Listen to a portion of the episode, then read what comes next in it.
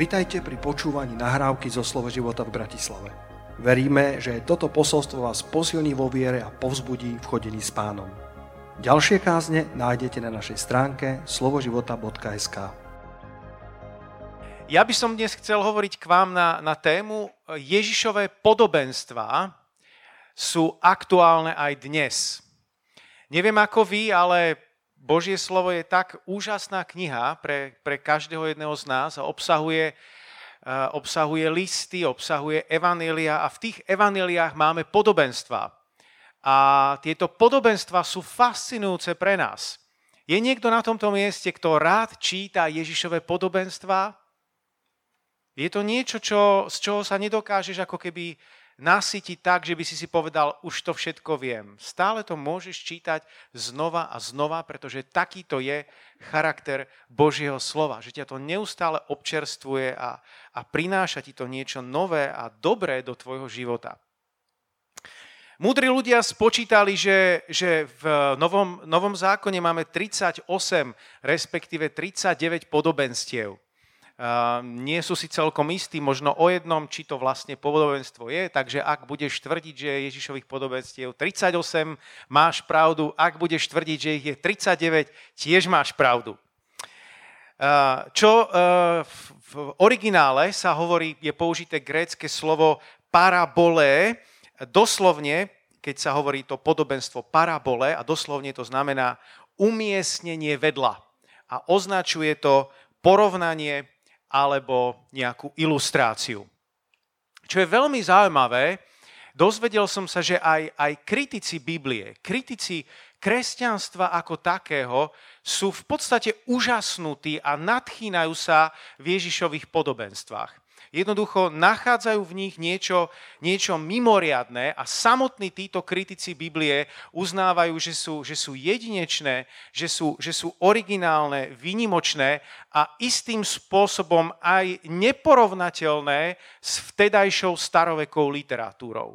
Hoci kedysi tá staroveká literatúra obsahovala aj takéto prvky, um, dokonca starý zákon hovorí, uh, hovorí o nejakých prorockých bájkach, Máme tam niekoľko takých príkladov. Máme tam ten príklad, ako prorok Nátan prichádza ku Dávidovi, keď zhrešil a hovorí mu e, tú prorockú bájku a Dávidovi sa to páči až do chvíle, kedy zistí, že ups, to som ja, ja som zhrešil a, a za, zasahuje toho samozrejme hlboko a je pripravený činiť pokánie. Ale tak či tak e, v starom zákone nemáme príliš veľa takýchto, takýchto príbehov, keď to porovnáme s rozsahom nového zákona.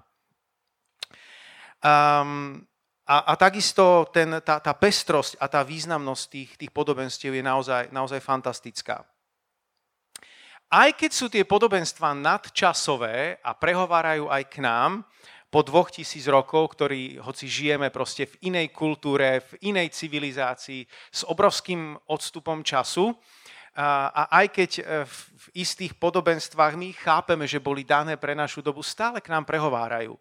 Je tam to podobenstvo, ako nájde niekto stratenú teda stratí mincu a teraz hľadá celý dom a, e, a, a proste robí všetko preto, aby to našiel. No neviem, či keby si ty, tebe vypadla nejaká 50 centovka alebo eurovka, či by si robil také veľké upratovanie po celom dome, a keby si tú euróku našiel, či by si zvolal susedov a urobil hostinu. Asi nie.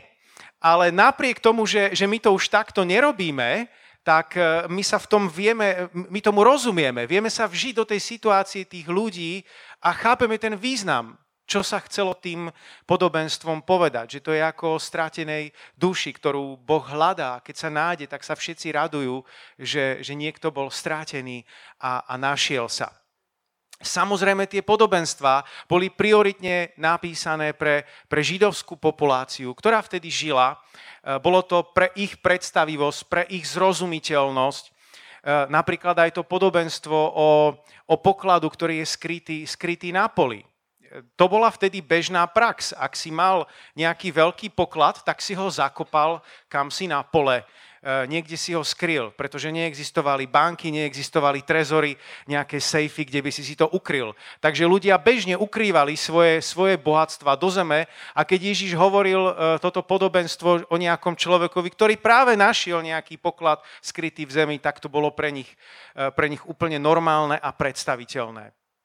Takže bolo to určené, určené pred nich, ale samozrejme tie podobenstva sú nadčasové. Ja som si istý, že keby Ježíš žil dnes, tak by hovoril podobenstva, ktoré by boli absolútne na našu dobu a možno by sme mali podobenstvo o, o tom, ako si niekto uložil poklad do nejakého trezoru v banke a po nejakom čase by si ho chcel vytiahnuť, alebo by sme mali podobenstvo o zavírenom počítači.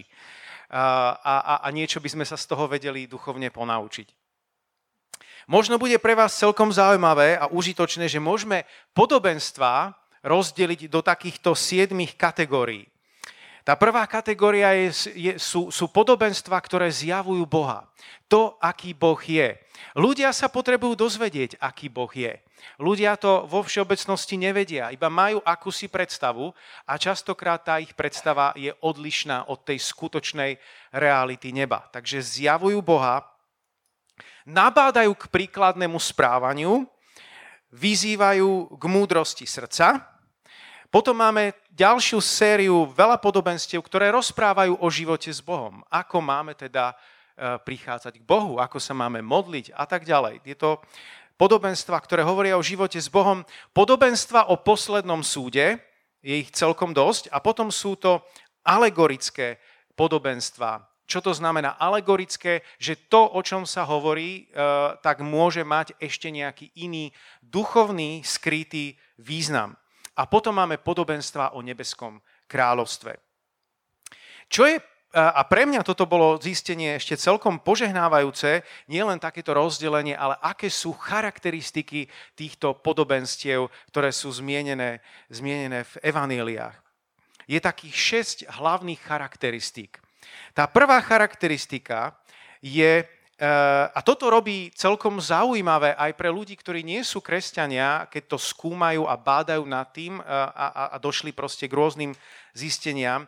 Jedna z tých charakteristík je práve tá, že Ježíš do deja podobenstiev zapojí počúvajúcich.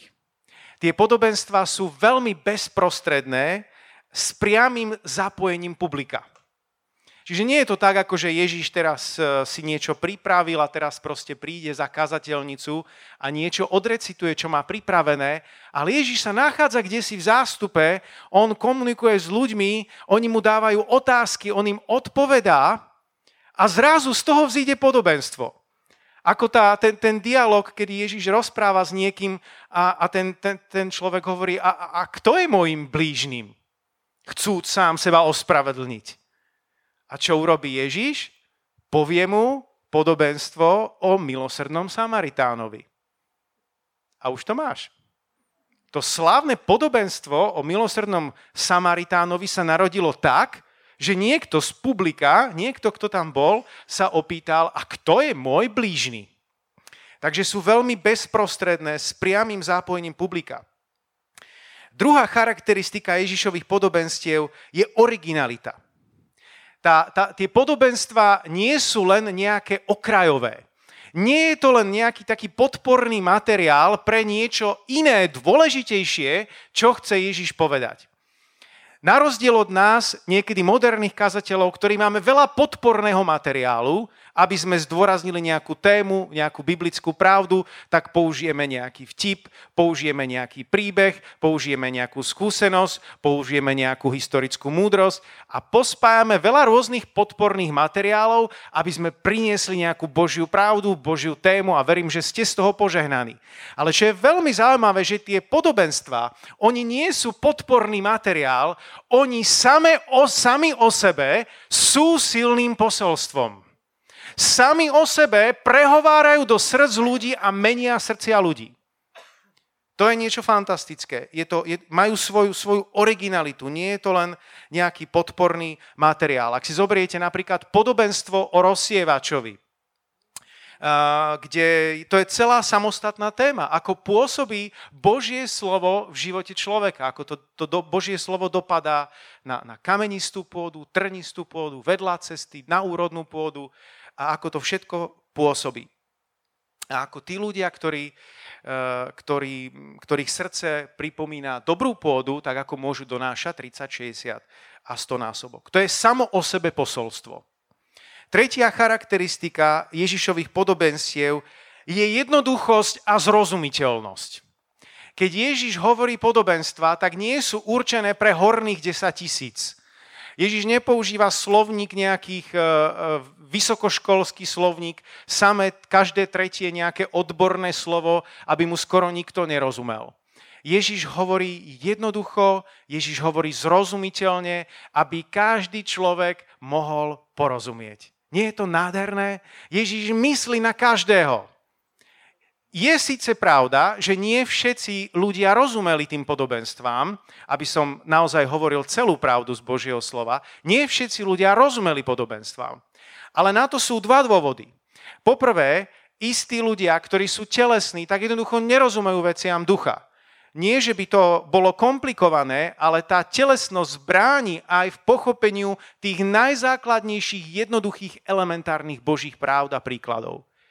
Tá, tá zatvr, zatvrdenosť srdca, zaslepenosť nám niekedy môže brániť v tom, aby sme pochopili niečo, čo je zrozumiteľné a jednoduché aj dieťaťu.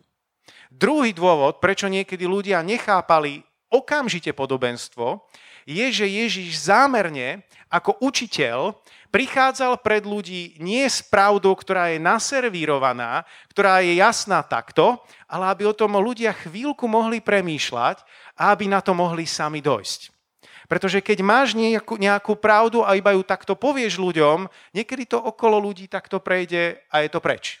Ale keď je to niečo, čo, nad čím musíš chvíľku popremýšľať a potom si povieš, aha, tak je to niečo, čo ti zostane na celý život. To je ako ja, keď e, robím niektoré šachové tréningy, sú isté veci, ktoré deťom vysvetlím a potom sú isté veci, ktoré im nevysvetlím, ale dám im len nejakú nápovedu a nechám, aby na to došli sami. Pretože viem, že keď na to dojdu sami, tak to bude pre nich oveľa trvácnejšie. A verím, že toto je jeden z dôvodov, prečo Ježiš dal niektoré podobenstva, aby museli na tým ľudia trošku viac pouvažovať a aby sa to potom stalo ich vlastným zjavením, požehnaním, ktoré im zostane na oveľa, oveľa dlhšiu dobu, ako keby to mali iba naservírované. Štvrtý bod, štvrtá charakteristika Ježišových podobenstiev je, že spôsob zobrazenia Boha je výsosne teologicky presný napriek jednoduchosti. Pred chvíľkou som povedal, že to je všetko veľmi jednoduché, zrozumiteľné, a čo je fascinujúce na Ježišových podobenstvách, je to, že napriek tej jednoduchosti, napriek tej zrozumiteľnosti, ten obraz, akým vykresľujú Boha, je správny. Je teologicky správny. My nemáme voči tomu nejakú výhradu. Nie je to, že by nás e, že by v tých podobenstvách nejak dehonestoval Boha, že by sme si ho menej vážili. Práve naopak búra všetky tie nesprávne predstavy, búra, nabúrava obraz o tom, že Boh by bol len ako nejaký uh, zlý sudca, proste, ktorý tam je, a, alebo dokonca aj dobrý sudca, ale ktorý tam je pripravený len trestať. Možno búra aj takú predstavu, že je to nejaký len pohodiak, ktorému je všetko jedno. Nabúrava všetky predstavy a ostáva nám predstava, Boha, ktorý je milujúci, Boha, ktorý je starostlivý, Boha, ktorý očakáva na každého hriešnika. Len si zoberte to podobenstvo o márnotratnom synovi. To podobenstvo o márnotratnom synovi je zároveň podobenstvo o milujúcom otcovi. Človek urobí jeden krok k Bohu, urobí pokánie, urobí jeden krok k Bohu a Boh urobí dva kroky oproti nemu. Beží mu oproti, čaká ho, očakáva návrat strateného syna. Teší sa, keď prichádza. Nič mu nevyčíta, je pripravený ho objať, je pripravený ho prijať, je pripravený mu odpustiť.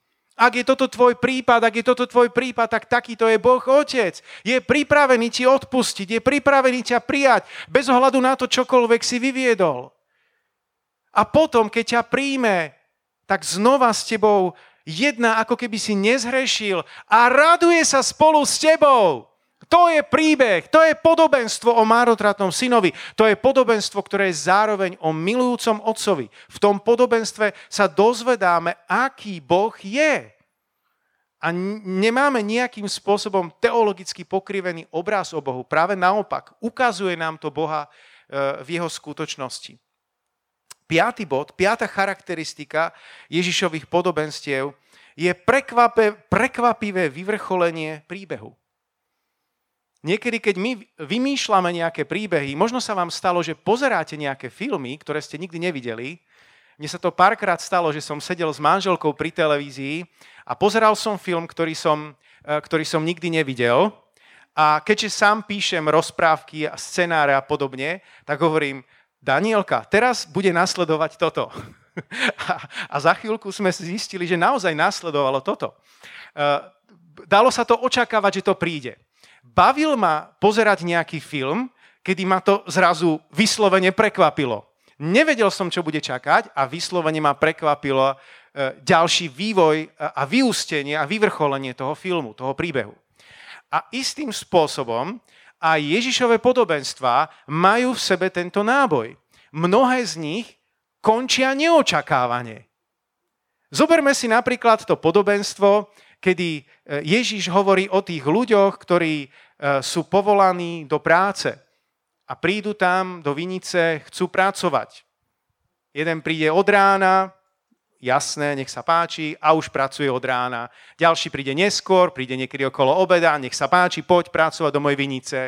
Ďalší príde tesne pred fajrontom, tesne pred záverečnou, jasné, poď pracovať do mojej vinice a prichádza pláca, prichádza odplata a ty už čakáš. Jasné, tak ten, čo pracoval od rána, dostane najviac a ten, čo prišiel až pred fajrontom, ten môže byť rád, že je rád, že dostal niečo najesť a keď tak, tak dostane nejaké drobáčky.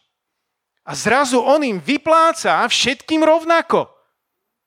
To je zvláštne, to je prekvapujúce vyústenie, vyvrcholenie toho príbehu. Takéto sú Ježišové podobenstva. A to ťa zároveň núti k zamysleniu. Ako je to možné? Nie je Boh snad nespravodlivý? Ako je možné, že ten posledný, ktorý tam robil pár minút, dostal to isté ako tí ľudia, ktorí tam dreli od rána? A potom si zrazu uvedomíš, veď to je o Božej dobrote. To je o Božej láske, že aj ľudia, ktorí príjmu Ježiša Krista na smrteľnej posteli, ktorí celý svoj život premrhali, ktorí celý svoj život neslúžili Bohu, ale úprimne na svojej smrteľnej posteli prosia Boha o odpustenie, prosia o zmierenie, tak prídu do nebeského kráľovstva. Budú tam.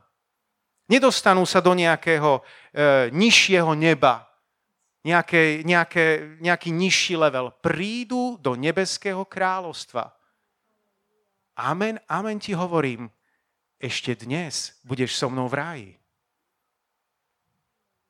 To, že v nebi je rôzna odplata, to sa hovorí na iných miestach.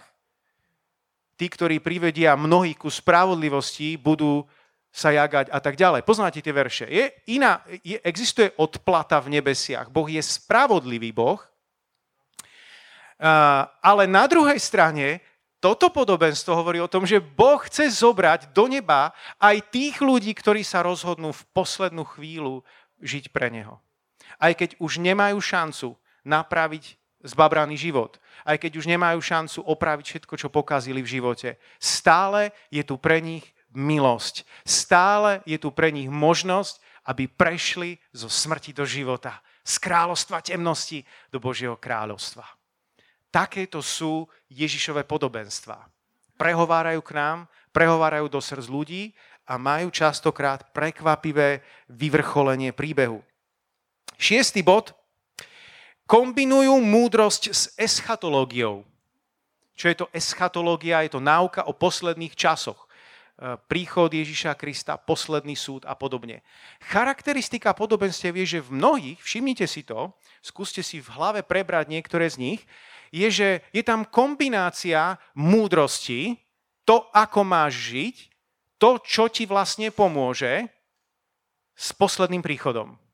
Sú ľudia, ktorí sa iba vyžívajú v posledných časoch a možno sa vrtajú v nejakých veršoch snažia sa všetko pospájať, aby všetkému rozumeli dokonale v hlave.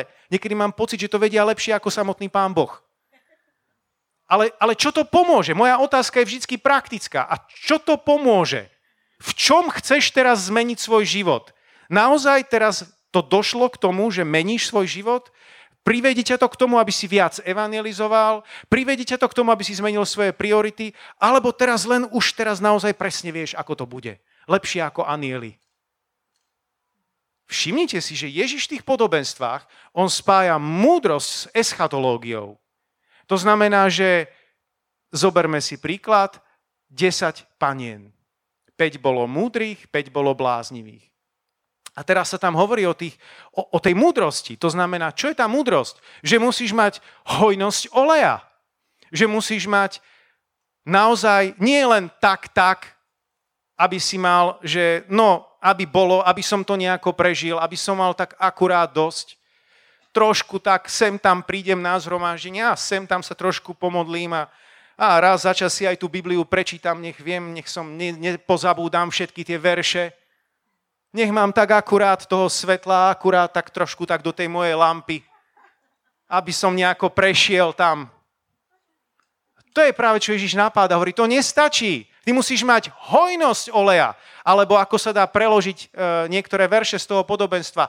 Extra olej extra olej, navyše olej, aby si mal toľko oleja, že keď to bude všetkým hasnúť, keď príde temná hodina, aby tebe to stále svietilo, aby si bol plný Ducha Svetého, aby si mal hojnosť viac a viac a viac a viac a viac.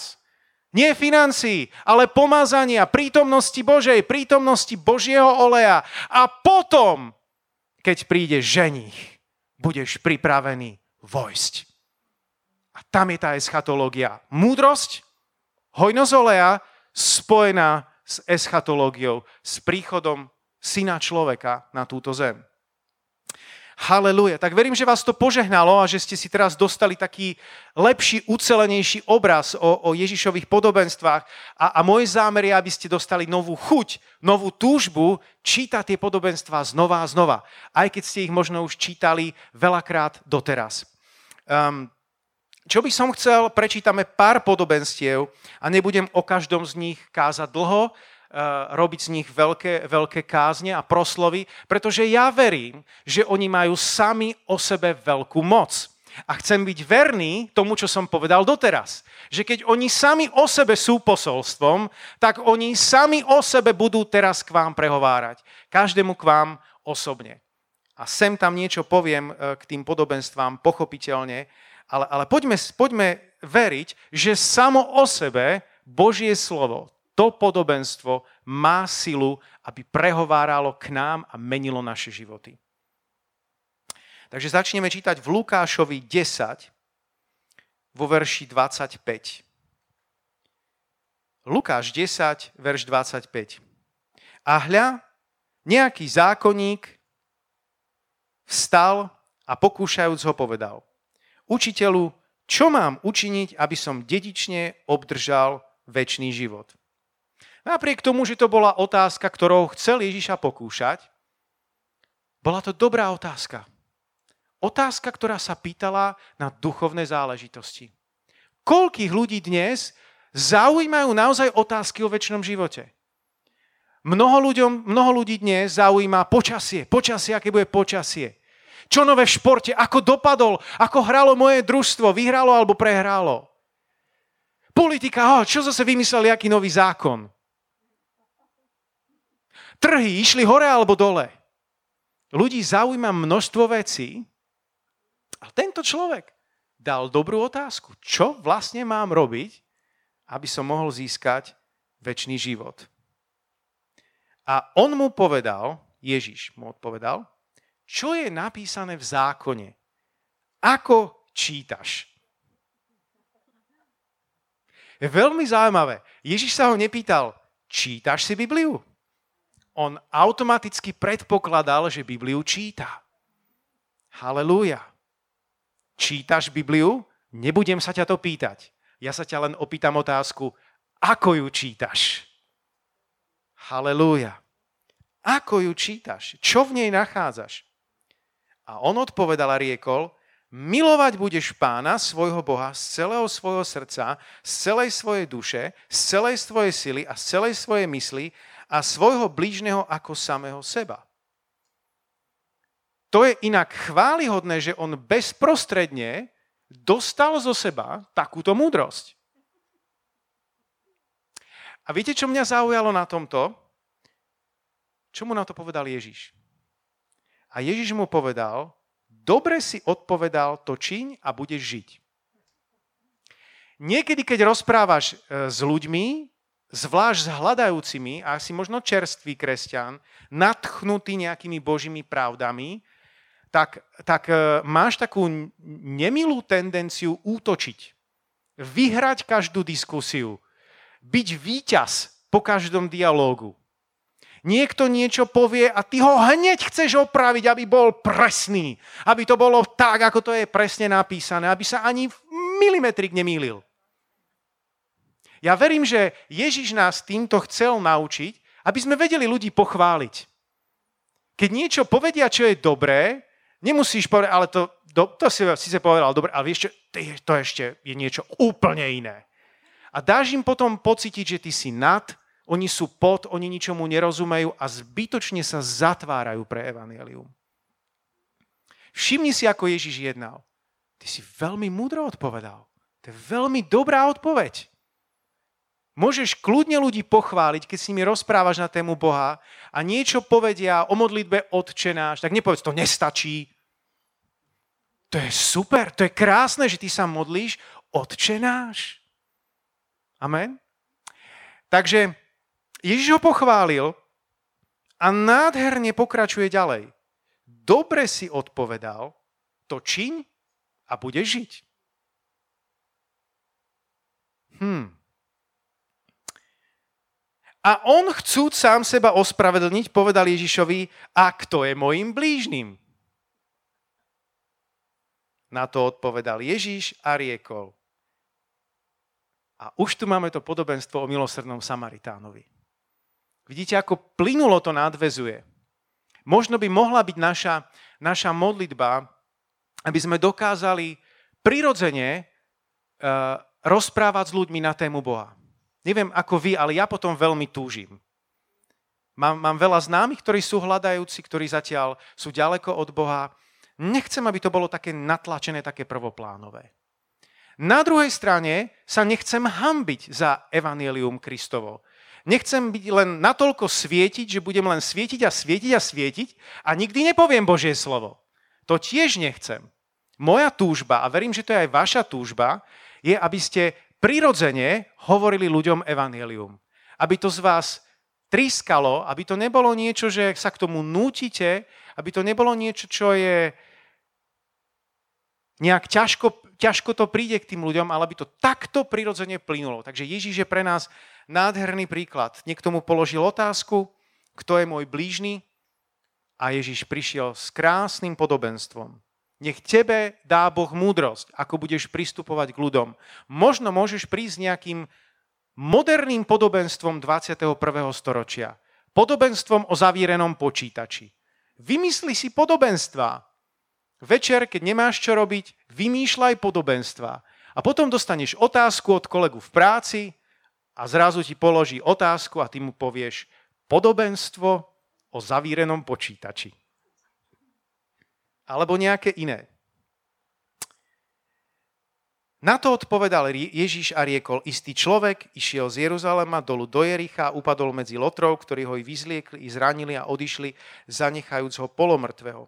A náhodou išiel tiež dolu akýsi kňaz tou istou cestou a keď ho zazrel, obišiel druhou stranou. A podobne aj Levita, ktorý idúc tiež dolu, prišiel na to miesto a keď prišiel a videl, obišiel druhou stranou. No potom prišiel k nemu nejaký Samaritán, uberajúci sa cestou a keď ho videl, milosrdenstvom bol hnutý a pristúpil a poobvezoval jeho rany a polial olejom a vínom a vyložiac ho na svoje vlastné hovedo, zaviedol ho do hostinca a postaral sa o neho.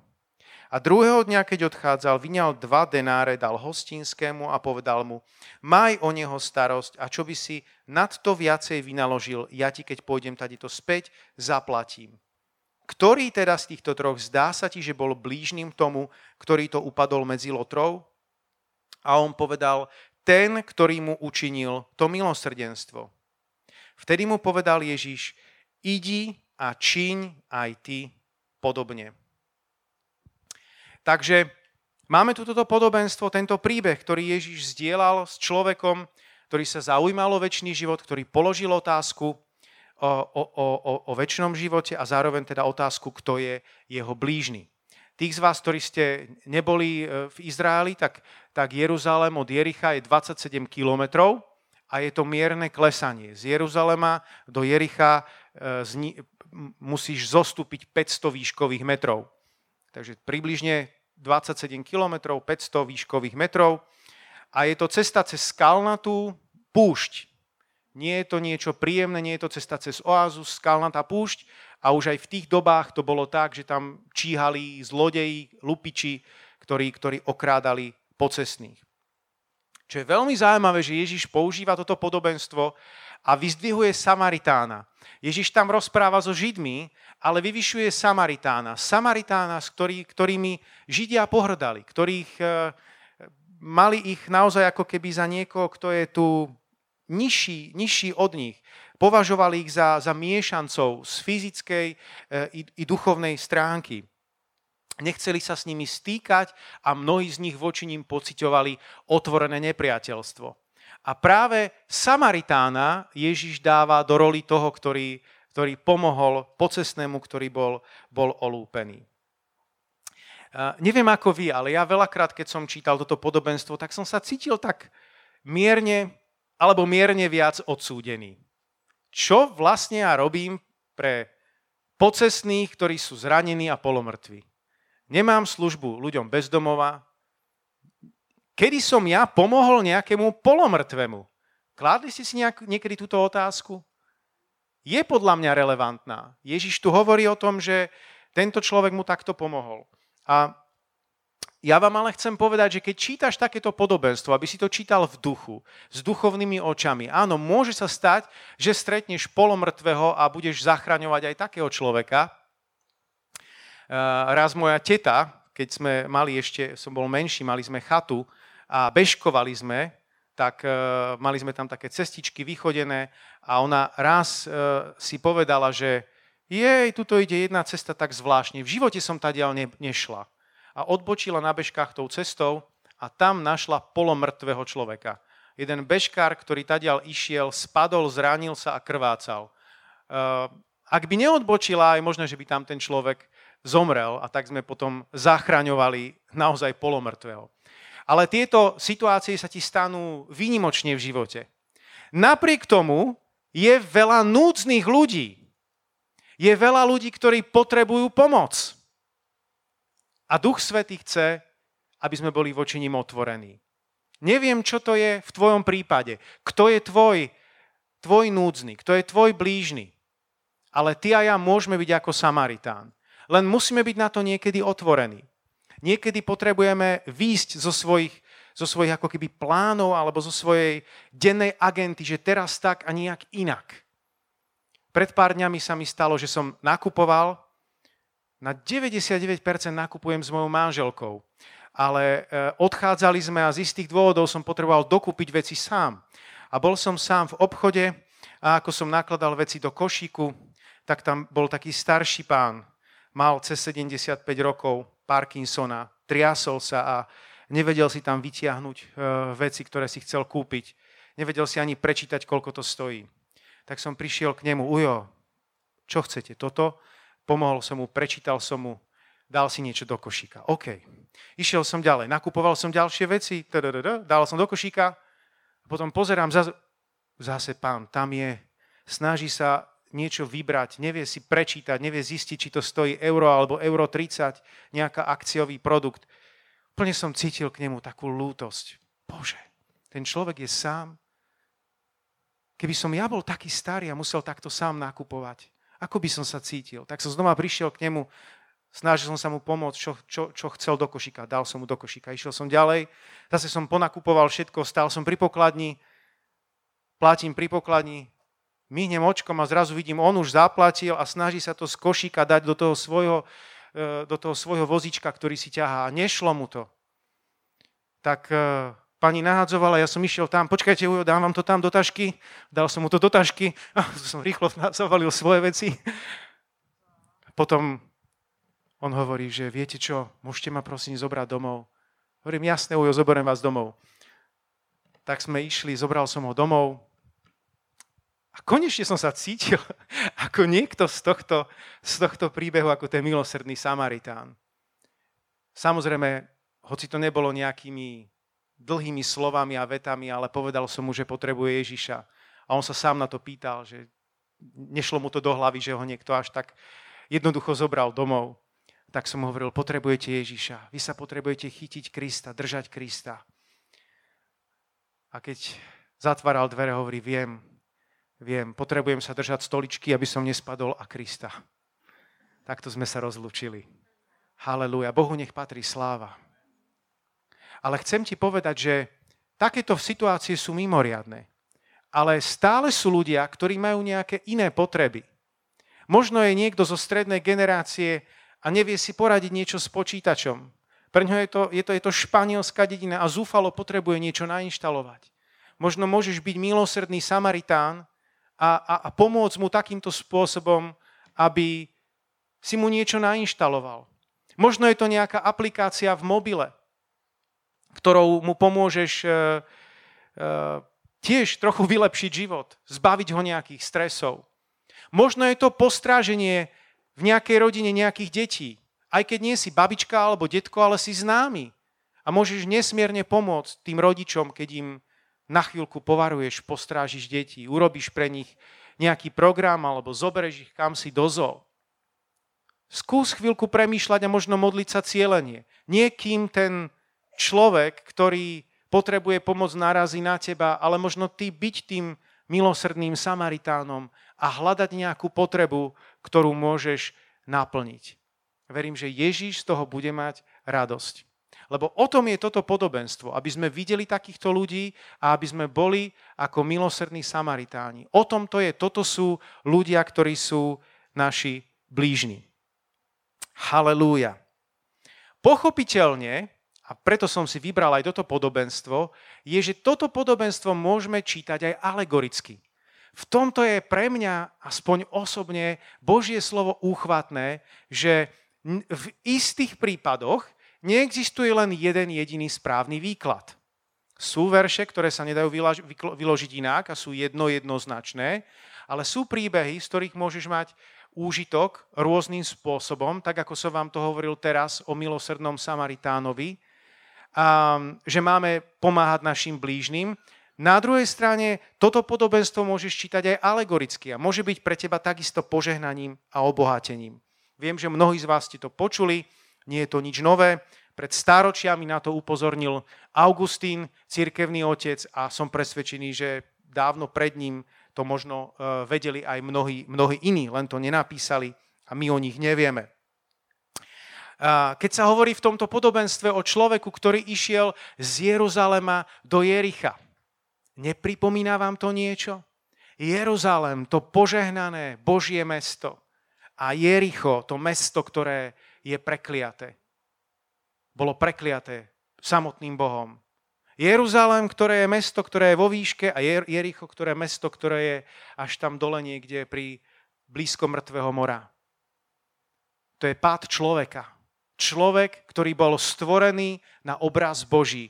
Človek, ktorý bol stvorený, aby žil s Bohom, aby mal s ním krásny vzťah, aby žil v úvodzovkách v Jeruzaleme. Niečo sa stalo s ľudstvom.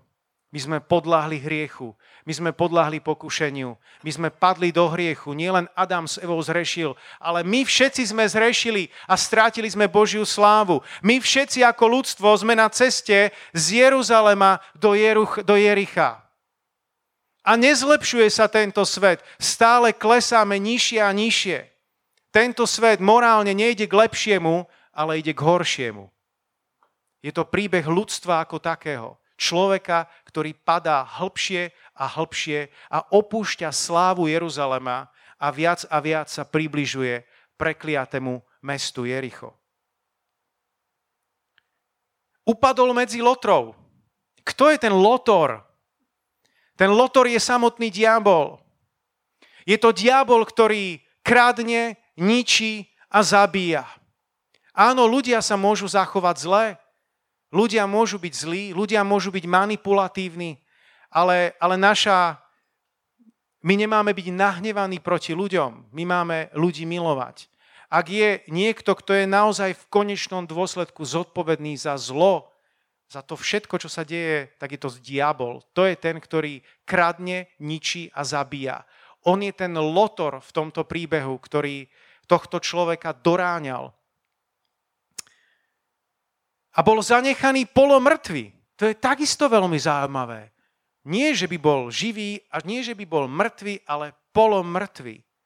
Viete, že toto je skutočný obraz, skutočný stav ľudstva dnes, že ľudia sú ako polomrtví.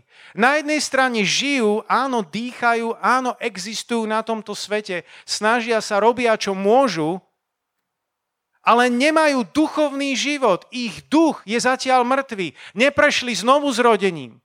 A preto sú istým spôsobom ako mŕtvi. Preto Ježiš na jednom mieste hovorí, nechajte mŕtvych, nech pochovávajú svojich mŕtvych. Sú to ľudia, ktorí žijú, a na druhej strane sú mŕtvi. Polomrtví. To je stav ľudstva dnes. Presne ako v tomto podobenstve, ktoré hovoril, hovoril samotný Ježíš. A dostávame sa k Samaritánovi. Ktože je tým Samaritánom? Áno, Ježiš to pôvodne myslel tak, a to je iste hlavný zmysel podobenstva, aby každý z nás bol Samaritánom. Aby my sme boli tými, ktorí pomáhame ľuďom a videli blížnych okolo seba. Ale alegoricky pojaté, toto podobenstvo je, že Ježiš je ten milosrdný Samaritán. Ľudstvo, ktoré je zranené, doráňané, dobité, polomrtvé, ľudia, ktorí sú v takomto stave, nikto im nedokáže pomôcť ani kňaz, ani levita, žiaden človek, nikto im nedokáže pomôcť. Jedine milosrdný Samaritán, samotný Ježiš Kristus. Len on dokáže obviazať rány ľudstva. Len on dokáže obviazať tvoje rány, tvoje rány. Nikto to nedokáže urobiť ako on. Len on dokáže odpustiť, len on dokáže objať. On je ten milosrdný Samaritán. A dokonca ešte spolupracuje s Duchom Svetým lebo sa tam hovorí, že poobvezoval jeho rany a polial olejom a vínom. Olej a víno, že by Duch Svetý, Duch Svetý, ktorý spolupracuje pri znovu zrodení, Duch Svetý, ktorý tam je, keď sa narodíme znova. Ako by sme mohli byť spasení bez Ducha Svetého? Ako by sme mohli byť usvedčení v našom živote bez Ducha Svetého? Duch Svetý, ktorý tam je prítomný, ten olej a víno ho môže reprezentovať. A kto vie, možno to reprezentuje aj naplnenie Duchom Svetým, pretože keď človek sa obráti a príjme Krista, tak potrebuje ďalší krok, naplnenie Duchom Svetým. To všetko je v tom balíku zahrnuté. A potom, kam ho ten, kam ho ten Samaritán vzal? Vzal ho do hostinca. My keď sa povie slovo hostinec, tak si predstavíme nejakú e, strašnú krčmu ale hostinec to bolo ako dnes, dnes hotel. Miesto, kde každého prijali, ak zaplatil. Tak ako u nás dnes v hoteli. Sú k tebe milí, príjmu ťa, keď zaplatíš. Takže kam ho Ježiš zobral? On ho zobral do toho hotela a zaplatil za neho. Čo môže byť ten hotel? Aké miesto to môže byť? Za ktoré Ježiš zaplatil? Ježiš za nás zaplatil svojou krvou. Ježiš nás vykúpil. A mimochodom Ježiš vykúpil svoj ľud, svoju církev svojou krvou. A keď sa niekto obráti, keď niekto dá svoj život Ježišovi, tak kam má ísť? Kam majú smerovať jeho ďalšie kroky? Do církvy živého Boha, ktorá je stĺpom a pevnou podstatou pravdy. Církev, ktorá je miestom, kde každého príjmu. Ježíš za nás už zaplatil. No nie je to nádherné, povedzte. Alegoricky. Prekrásne, poučné a stále aktuálne. Takéto sú Ježišové podobenstva. Ja vás chcem vyzvať, aby ste ich čítali, aby ste mali z nich požehnanie, aby ste mali z nich úžitok, aby ste ich nepreskakovali, lebo ste ich už niekedy jeden, dva, trikrát čítali. Ale aby ste sa s nimi nasítili a hľadali múdrosti a poklady, ktoré sú skryté. Nie, aby ste vymysleli nejaké nové učenie, ale aby ste získali nejakú čerstvú manu. Možno Duch Svetý zasvieti nejaké konkrétne slovo, vyberie z toho nejaký, nejaké jedno slovičko, jednu vetu, ktorá príde do tvojho, do tvojho života, ktorá ťa osvetlí, ktorá príde ako meč do tvojho srdca a povieš si, uh, napríklad tá veta z jedného podobenstva. Prečo tu stojíte a celý deň zaháľate? Možno tam budeš sedieť, tvoja izba bude už mesiac neuprátaná a teraz si prečítaš to podobenstvo. Prečo tu sedíte a celý deň zaháľate? Huh, ups, musím si upratať. Možno niekto pri nejakej inej príležitosti má nastavené všelijaké iné priority v živote. A Božie kráľovstvo má na peknom desiatom mieste. A zrazu príde veta, Duch Svetý mu osvetlí tú vetu, prečo tu sedíte a celý deň zaháľate. Ups, čo ja robím pre Božie kráľovstvo? Je na čase povstať je na čase, aby som niečo urobil pre Ježiša. Ježiš už toľko urobil pre mňa. Čo ja robím pre Ježiša? Nie je čas pre mňa, aby som sa zapojil do Božej vinice? Nie je čas na to, aby som sa pridal k ostatným a prestal zaháľať? Takto môže Božie slovo fungovať a pracovať v tvojom živote. Ak budeš čítať Božie slovo a Ježišové podobenstva s otvoreným srdcom. Poďme sa postaviť spoločne. Halelúja. Halelúja, drahý Pán Ježišu, tak Ti vzdávame chválu. Ďakujeme Ti, že Tvoje slovo je živé, mocné, účinné. Pane, každé jedno slovo je vdýchnuté Tebou, vdýchnuté duchom a užitočné na vyučovanie, na naprávanie, na povzbudzovanie, na káznenie, na usmernenie. Ďakujeme Ti, Pane, aj za tú obrovskú múdrosť a bohatstvo, ktoré je ukryté v podobenstvách. My sme ti za ní vďačné, Pane. Sme ti vďační za ní, Pane. A modlíme sa, aby, aby si nás viedol, aby sme ich vedeli čítať s novým, s novým nadšením, s novou vášňou a hľadali múdrosti a poklady, ktoré si do nich ukryl. Modlím sa, Pane, aby to prehováralo ku Tvojmu ľudu. Aby to prehováralo ku bratom, ku sestrám. Tým, ktorí sú tu dnes, aj tým, ktorí nás práve teraz počúvajú. Modlím sa, drahý páne, aby Tvoje slovo pracovalo v nás, aby Tvoje slovo konalo svoje dielo, konalo svoju orbu. Tak ako sa hovorí na jednom mieste v starom zákone, zorte si úhor a nesadte do trnia. Modlím sa, Pane, aby Božie, aby naše srdcia boli úrodná pôda, ktorá, ktorú, ktorá ľahko príjma Božie slovo. Modlím sa zároveň, Páne, aby si nám otvoril naše mysle, aby nám neboli skryté niektoré podobenstvá, tak ako boli skryté pre niektorých Ježišových poslucháčov. Ty si Ježišu prichádzal k učeníkom a ešte v súkromí si im dovysvetlil to, čo nepochopili, keď to bolo prezentované zástupom. Modlím sa, aby si to takto zjavoval a ukazoval aj nám. Halelúja. Halelúja. Vďaka ti Ježíšu. Vďaka ti Ježíšu.